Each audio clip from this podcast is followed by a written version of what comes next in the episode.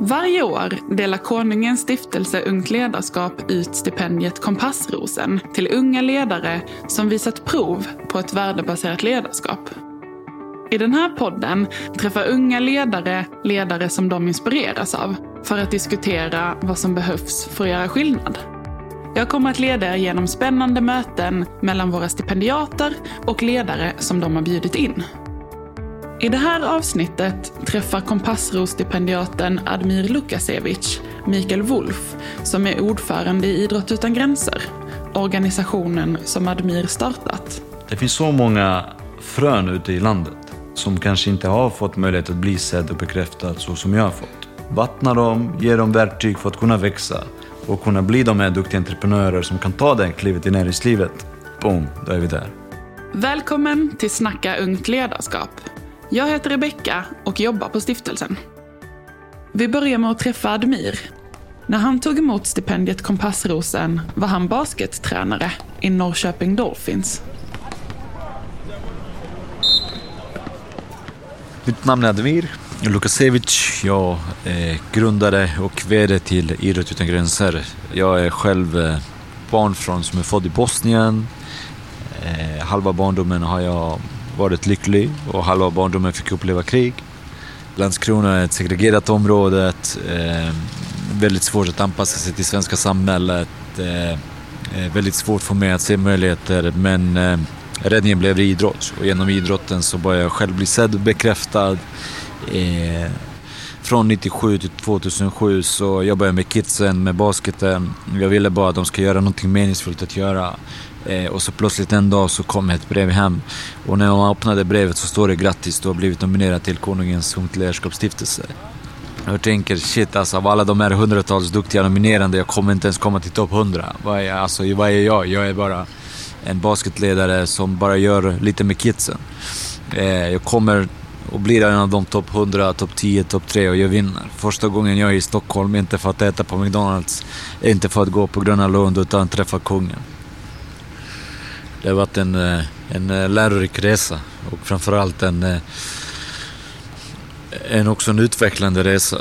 Eh, innan, som sagt, när vi fick konungens, eh, eller kungens pris då, så kunde vi också med det stipendiet så kunde vi utbilda oss. Eh, och jag visste att jag hade gatans universitet. Jag visste att jag vet hur det är att vara street smart. Men jag ville också lära mig hur tänker scouterna? Hur tänker eh, Handelshögskolan? Eh, sen gick jag företagsekonomi och då började jag fatta och bli ännu starkare och mogen som ledare för att verkligen kunna göra ännu större nytta ute i samhället. Och idag står jag här. Eh, jag, vi jobbar med mer än 25 000 barn och unga. Vi, vi har 66 unga anställda som aldrig haft ett jobb och plötsligt har det och blivit mer anställningsbara på arbetsmarknaden. Vi gör stor nytta för kidsen och för Sverige och 2023 så kommer vi nå 75 000 barn och unga. Så det känns riktigt grymt faktiskt.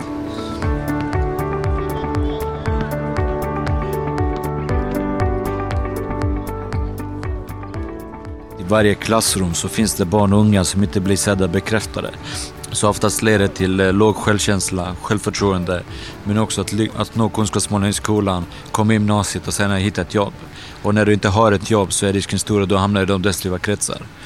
Så hur egentligen Idrott utan gränser jobbar det är att Eh, vi går in på lokal nivå. För att det är, om vi vill verkligen förändra hela det nationella perspektivet så måste vi fokusera det på lokala. Så att kommunen köper oss och sen tillsammans så går vi in och eh, jobbar ute i grundskolorna där målgruppen är 4 till 9. Eh, vi matchar den svenska läroplanen eh, med våra meningsfulla aktiviteter. Så att om en idrottslärare året runt har tänkt ha olika moment i grundskolan på idrottslektionen. Så istället att den ska dansa så kommer det två streetdansare som kommer in och dansar. Och genom att de kommer in och dansar så blir det också att kidsen blir mer inspirerade att börja dansa även efter idrottslektionen. Och framförallt blir påverkade av dessa goda förebilder som har också en metodik eh, att visa kidsen, hur får du kidsen att Eh, våga delta aktivt, att våga prova på, att våga misslyckas, att våga skapa sociala relationer, att våga bryta mobbningsmönster, att våga säga nej. Och det är de bitarna som är oerhört viktiga för att verkligen kunna öka kidsens självkänsla och självförtroende och kunna få dem att se inför framtiden.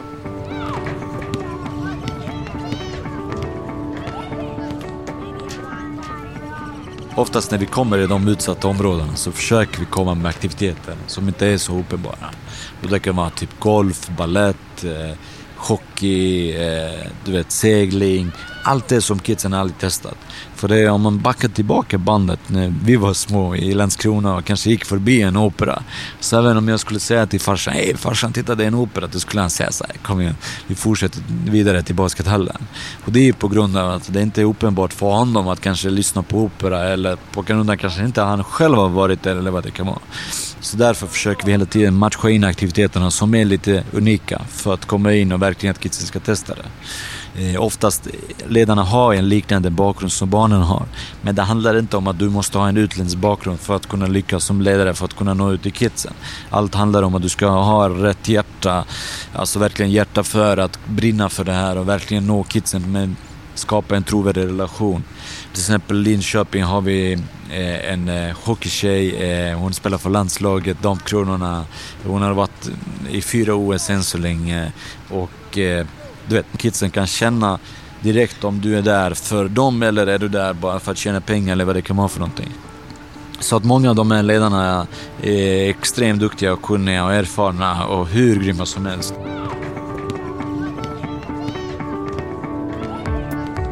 Många gånger när man, när man läser om de utmaningar som världen står inför, allt med segregation och krig och ja, allt det som pågår just nu som där verkligen behövs det att, eh, att de goda krafterna samlas och verkligen gör det på bästa möjliga sätt. Eh, alltså jag ser världen som, är, som en slags, vad kan man säga, som ett pussel. Alltså som ett pussel att jag vet att jag inte kan lösa allt själv. Men jag vet att jag är säkert en, en pusselbit där som jag vet att jag är grym på och som jag kan göra min del. Och ofta säger jag att om jag kan så kan du också. Det är det som jag tror också på mycket av det som vi möter idag. Allt från om man pratar på kidsens nivå, att de ska verkligen bli morgondagens ansvarsfulla vuxna eh, och ledare. Och därför är det viktigt för näringslivet verkligen att se olikheter som en styrka och verkligen se i förebyggande syfte. Att våga satsa, att våga se eh, och våga investera rätt. För jag tror man tjänar det i längden.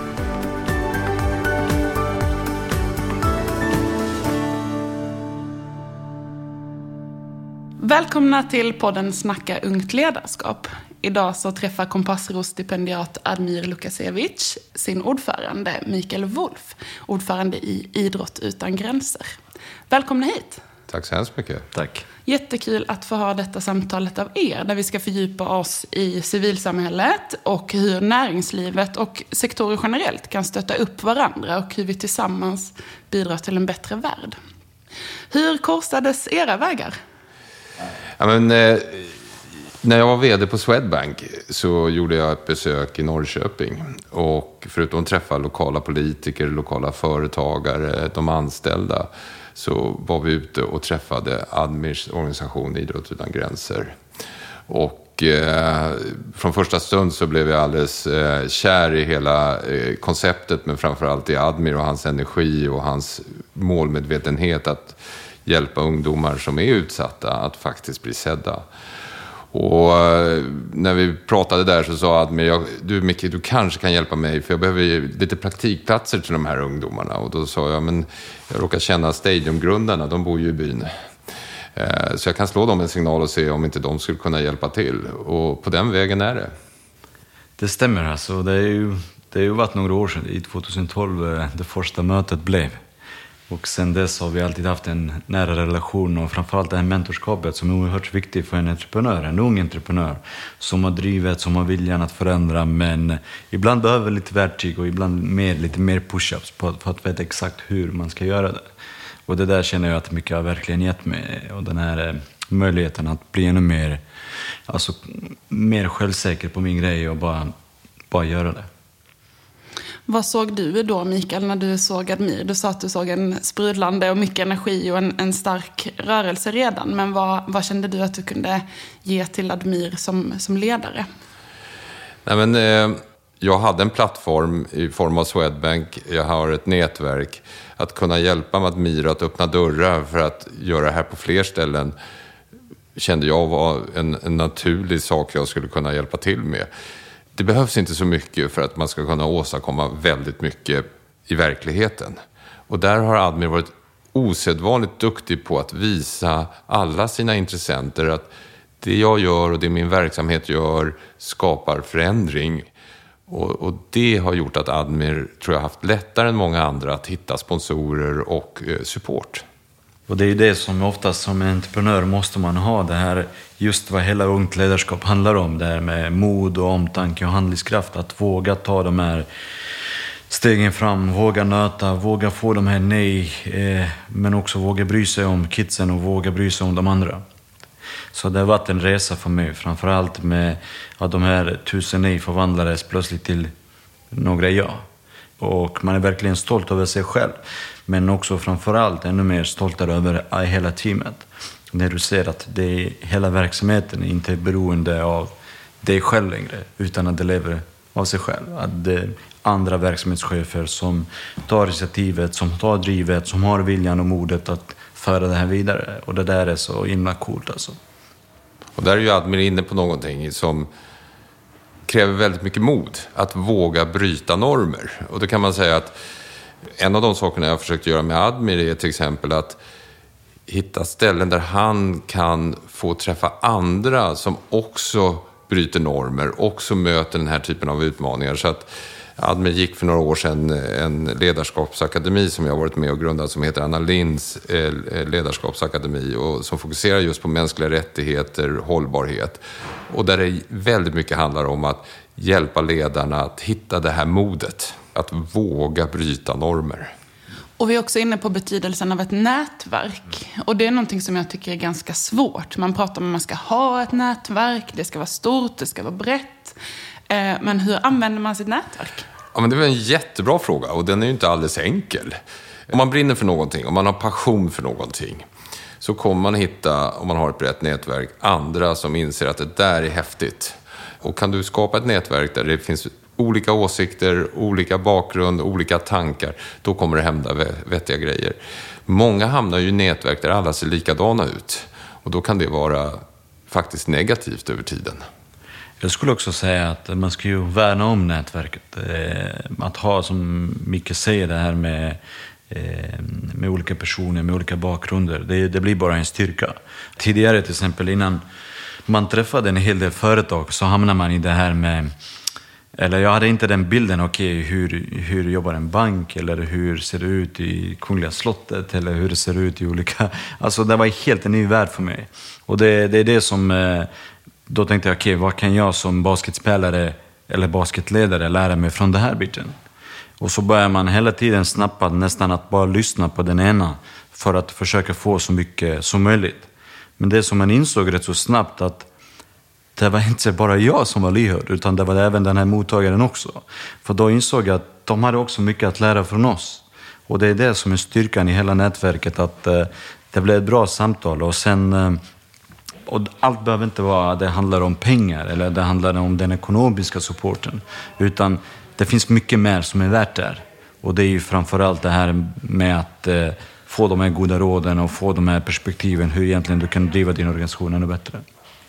Idrott utan gränser har ju liksom en samverkan där mellan de olika sektorerna och det tycker jag är jätteinspirerande. Men varför, varför är det viktigt? Det finns ju konkreta exempel som jag tycker är så otroligt enkla. Men Admir identifierade att om man inte kan simma så får man inte godkänt idrott. Och det är en knapp resurs på många skolor att hitta simtider och simhallar. Då går han till näringslivet lokalt och säger om ni kan sponsra med så här mycket pengar, då kan jag lära 800 ungdomar att simma. Och då kommer de få godkänt i betyg. Det är en väldigt, relativt liten peng, väldigt konkret insats som går att mäta. Och på så sätt så får han näringslivet att se vilken nytta de kan bidra med.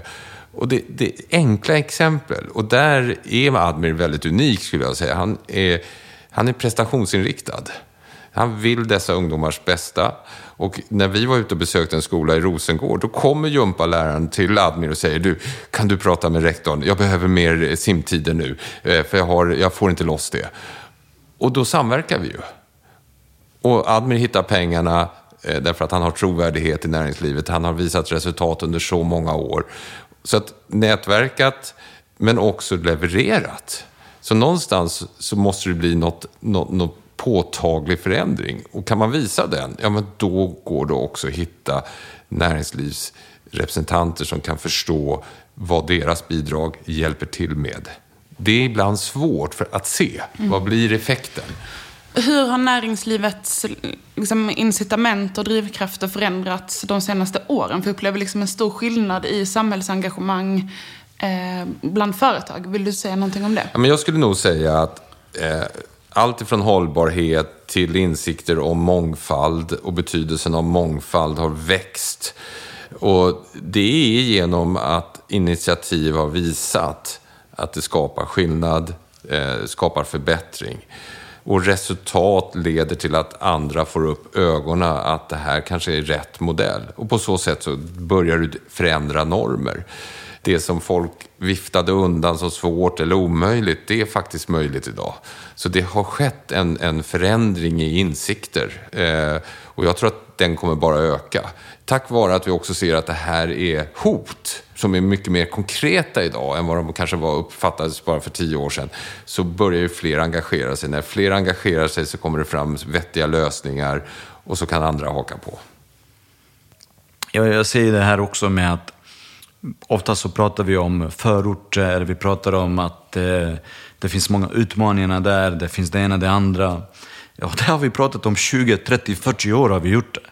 Så när kan vi komma till en förändring? Jag säger, ja men om 10, om 15 år ska vi inte ha någon förort, utan vi ska ha verkligen en plats för alla. Där även om det heter en, en, ett område som Rinkeby, så det, det är coolt. Det är inga så här fordomar som de direkt har att förknippa med våld eller rån eller whatever.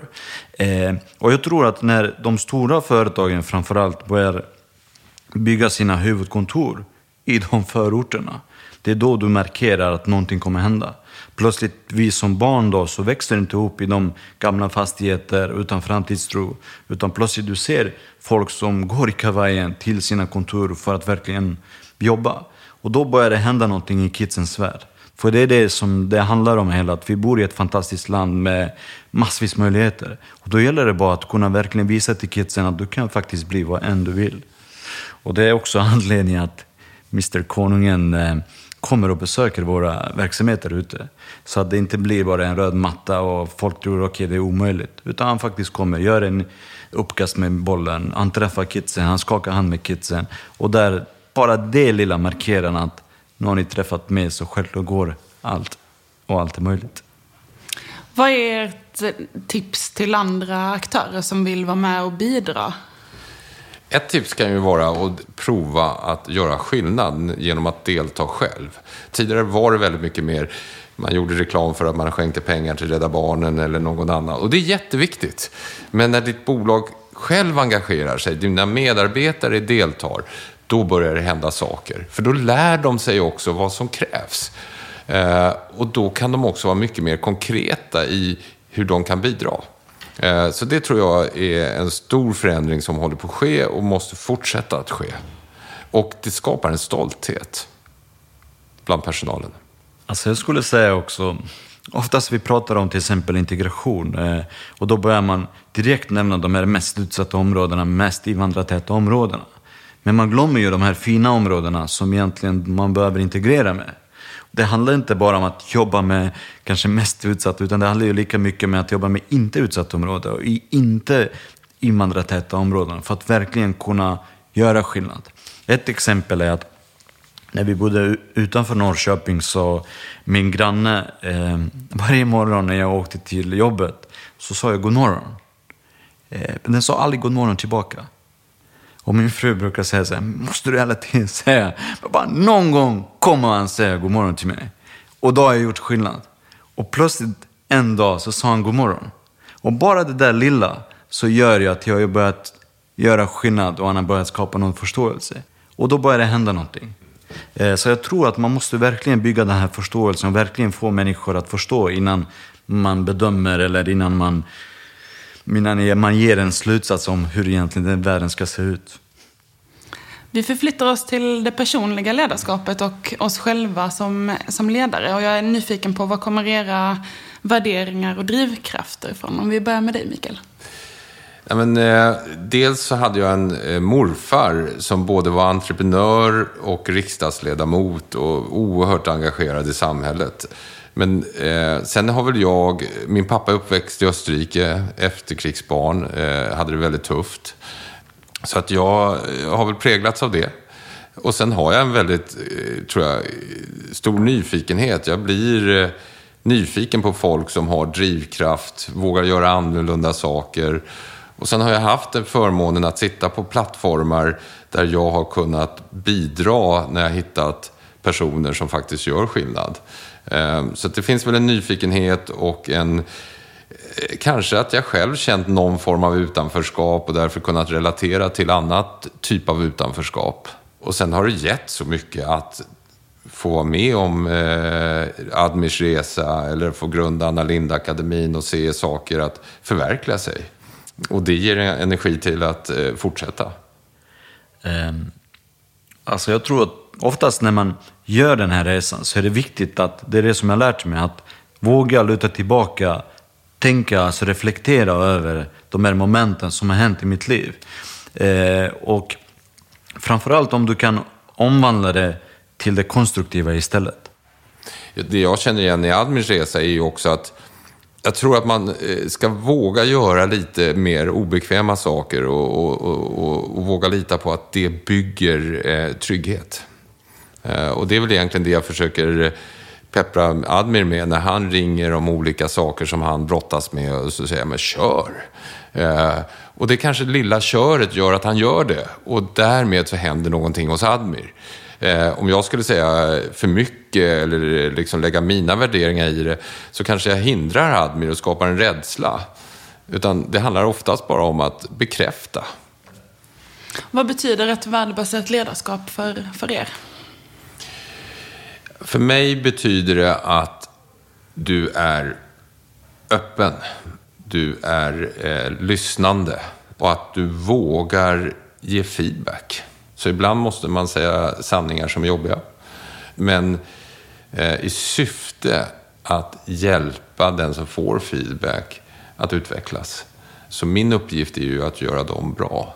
Och blir de bra så blir jag bra. Människor är smarta. Så får människor bara chans att ha den informationen de behöver för att ta rätt beslut så kommer de ta rätt beslut och då behöver du inte lägga dig i så mycket. Eh, det är jag övertygad om. För mig var det precis det som ungt ledarskap handlar om. Och det handlar ju mycket, som jag nämnde också tidigare, mod, omtanke och handlingskraft. Men allra största skulle jag säga också är integritet. Att om jag skulle bara luta mig tillbaka och bygga upp en alltså företagskultur eller vad det kan vara. Och bara luta mig tillbaka och tro att okej, okay, men jag kan komma sent. Jag behöver inte jobba medan alla andra jobbar. Alla mina alltså, anställda skulle jobba. Då skapar jag någonting med helt fel värderingar. Så det är just viktigt då är att det inte bara att snacka om det, utan att själv kunna göra det. Och det är det som har smittat hela organisationen. Det är det som jag ser att oavsett om jag går till Norrköping eller om jag åker till Södertälje, Norrtälje, Malmö, så är det exakt samma drivkraft som det är. Eh, och alla de som träffar våra ledarna, de säger Damn, de är så drivna, de är så fantastiska, de är så coola. Och det handlar mycket om att man pratar inte bara, man också gör det. Och det finns integritet, alltså en trovärdighet, en, att, eh, att man verkligen alltså menar vad man säger.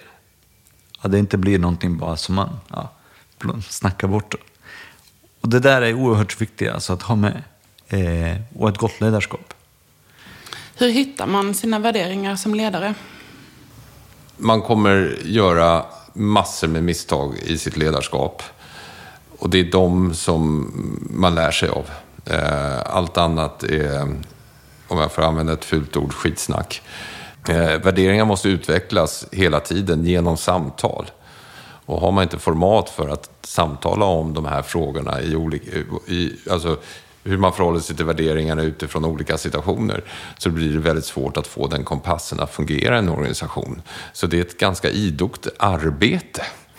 Eh, eh, och viktigt med värderingar är ju också att det ger ju alla en möjlighet att säga att det här passar mig. Eller det här är inte mina värderingar, här kommer inte jag trivas. Eh, så att tydlighet kring värderingar och dess konsekvenser är jätteviktigt för att skapa en organisation som blir hållbar. Ehm, jag ser också att ingen entreprenör eller ledare har tagit hissen hela vägen upp till framgången. Utan där har man använt trapporna för att ta sig upp. Och varje trappa, tror jag, så hade den någon slags utmaning att lösa. Och då gäller det just som ledare att hitta den balansen för att kunna ta sig upp. Ibland kan du ta det själv, men ibland behöver man hjälp. Jag kommer ihåg min fru när hon var gravid, så vi skulle upp för backe. Hon hade skitsvårt att komma upp där. Jag bara la handen där uppe och så kunde hon gå för den backen. Och ibland behöver man den här pushen för att komma fram. Och när du är väl där framme, då är det viktigt också att man reflekterar över att man vågar ge pushen tillbaka till någon annan också. För jag tror att även nu, vi ser bara på de här nya kungliga stipendiaterna som de tio som har blivit nominerade. Det är så himla viktigt att de får synas och de får möjligheten att få den här pushen, att verkligen blomstra fram. Eh, så det är oerhört viktigt. Alltså, det händer så mycket i samhället. Det är omställningar och, och, det vi var trygga med för något år sedan är vi otrygga med nu. Digitalisering, förändra beteenden och så vidare. Och då tror jag ledarskapet också handlar om att kunna artikulera de här förändringarna. Hjälpa en medarbetare att förstå att ska jag vara relevant imorgon så måste jag kanske träna på nya saker därför att det jag kunde vara bra på, det kommer inte efterfrågas. Så att ärlighet är också väldigt viktigt för att ge alla en chans att medvetet förstå att jag måste faktiskt förkovra mig eller utveckla mig för att fortsätta vara relevant här. Eh, eller hjälpa någon att se att din kompetens kanske inte är det som efterfrågas på det här arbetsstället imorgon, men på de här enheterna eller det här företaget så kommer din kompetens vara perfekt. Um, och samhället utsätts för väldigt mycket tryck idag. Vi har ju en, en, en, en frustration i de flesta länderna. Vi har högervindar. Um, och vi har inte riktigt hittat samtalet för att hjälpas åt och hitta lösningar som alla tycker är mer rimliga. Det hade vi efter kriget. Så det behövs ett nytt samtal, det behövs ledare som vågar kliva fram, ledare som vågar föra ett, ett, ett positivt samtal som är möjlighetsdrivet och inte så fokuserat på alla problem. Eh, så att vi behöver nästa generations ledare som faktiskt är lite smartare än de som, eh, som sitter idag. Som öppnar upp för det här samtalet och det tror jag är väldigt, väldigt viktigt. Ehm, och jag tror lösningen ligger mellan de olika, samtal mellan de olika sektorerna. För det är ingen enskild som kommer lösa de här stora utmaningarna, utan det är att vi tillsammans faktiskt tar oss i kragen och inser att det är en jäkla möjlighet om vi bara vågar göra rätt saker. Ledarskapet är nog viktigare än någonsin, skulle jag säga. Mm. Jag tänker så här, i motgång, hur kan, vi, hur kan vi använda våra egna värderingar när det är svårt? Ja, men det är väl då vi testas. Och har man varit med i ett antal kriser så tror jag att man inser att det är väldigt svårt att hantera en kris själv. Det är väldigt viktigt att ta hjälp. Eh, värderingar handlar väl då också om att våga stå fast vid det man tror på. Och kanske inte börja vika sig för att anpassa sig till det man tror är rätt. Därför att alla andra eh, säger att det här borde du göra. Så det, det, det, är en komplex fråga, men jag tror, är du grundtrygg, har du rätt värderingar, så även i en krissituation så kommer du öppna upp för att få rätt typ av hjälp. Och det är, det är också en, eh, en mognadsfråga. Eh, jag ser väldigt många som i krissituationer sluter sig och därmed får en, en, en negativ spiral. Eh, och på en arbetsplats så handlar ju värderingar om att se individen. Ser du att någon ser trött eller hängig ut, våga gå fram och ställ frågan, hur mås det? Är det någonting jag kan hjälpa dig med? Istället för att undvika. Ehm, och vi har ju ett samhälle där fler och fler mår psykiskt dåligt, eh, är stressade. Eh, och det beror bland annat på att vi rör oss för lite. Så att bara ta en promenad varje dag kan släppa på trycket. Men det handlar också om att se sina kollegor, sina medmänniskor och, och ställa enkla frågor. Det är inte säkert att de kommer öppna upp. Men bara att du såg dem gör att de känner sig sedda. Jag har ju mött många motgångar. Eh, jag, vet, jag kommer ihåg när jag sökte mitt första jobb i en skola. Så det som jag var kass på, det är ju typ att skriva CV, att prata i en vanlig personintervju. Det som jag var bra på är att jobba med kidsen. Men eh, när vi väl satt i den intervjun så, ja, jag kom inte förbi de här intervjuerna. Och då sa den här personen, eller rektorn då, att nej men tyvärr, du är, inte, du är inte ledare nog för att kunna jobba i den skolan med barnen. Året efter får jag stipendiet. Året efter blir jag världens entreprenör. Det är en annan femma. Men eh, det som var viktiga då i mitt fall är att tänka att jag kommer inte vika mig ner bara för att det är kris eller bara för att det är motgång. Så det gäller att våga tänka konstruktivt och våga bara ta för sig och våga se det utifrån eh, ett sätt som gör att du faktiskt kan göra det omöjliga möjligt. Eh, och det är det som är underbara med hela mitt jobb eh, är, är när du ser människor växa. Det finns så många frön ute i landet eh, som kanske inte har fått möjlighet att bli sedd och bekräftad så som jag har fått. Eh, och om vi alla kan ta det ansvaret att fånga upp de här frön, vattna dem, ge dem verktyg för att kunna växa och kunna bli de här duktiga entreprenörer som kan ta det klivet i näringslivet. Boom, då är vi där. Och jag tänker, där har vi som etablerade ledare en, ett jätteansvar mm. att plocka upp de här fröna. Men om man skulle ge dem ett tips, ett tips till unga ledare, hur de kan göra ännu mer skillnad, eller liksom, vad skulle ni säga till er själva när ni var 20? Ja, men det är en jättebra och svår fråga. Jag tror att Sök dig till ledare som kan hjälpa dig att utvecklas. Det är ett tips. Försök att lära av dem. Försök att plocka upp bra saker som du ser och prova själv. Men det är till syvende och sist du själv som ska utvecklas som ledare. De andra kan bara ge dig stöttning, eh, lite eh, feedback. Men det är du som måste lägga kraften i det där och, och vilja det. Att vara ledare är någonting man måste vilja. Eh, om man inte tycker om det, då blir man inte särskilt bra. Eh, och alla behöver inte bli ledare, utan alla ska göra det de gillar att göra. Då brukar det bli ganska bra. Jag skulle säga det här med reason for being. Alltså typ, tänk på varför du ska göra det, vad är det du ska göra, hur du ska göra. Men så ger de alltid tips också, så här, definiera först, se om det finns något liknande. Om det finns, varför ska du skapa hjulet om på nytt? Eh, utan kanske länka ihop det, gör det, gör det ännu bättre. Eh, men också det som återigen hela Ungt ledarskap står för, mod, omtanke och handlingskraft. Är att ha modet när det går dåligt, ha modet när det går bra. Eh, ha omtanke, att inte sticka ut eh, och bara köra i din egen regi, utan våga bry sig om dina alltså hela teamet. För ibland finns det entreprenörer som, som tar det för, alltså tänker kanske mest på sig själv. Och då kan det gå fel också. Så det är viktigt att just att våga bry sig om hela teamet. Att eh, inte hela tiden sticka ut och säga ja, ja, ja, ja, ja, det är jag, det är jag, det är jag. Utan att våga verkligen bry sig om andra.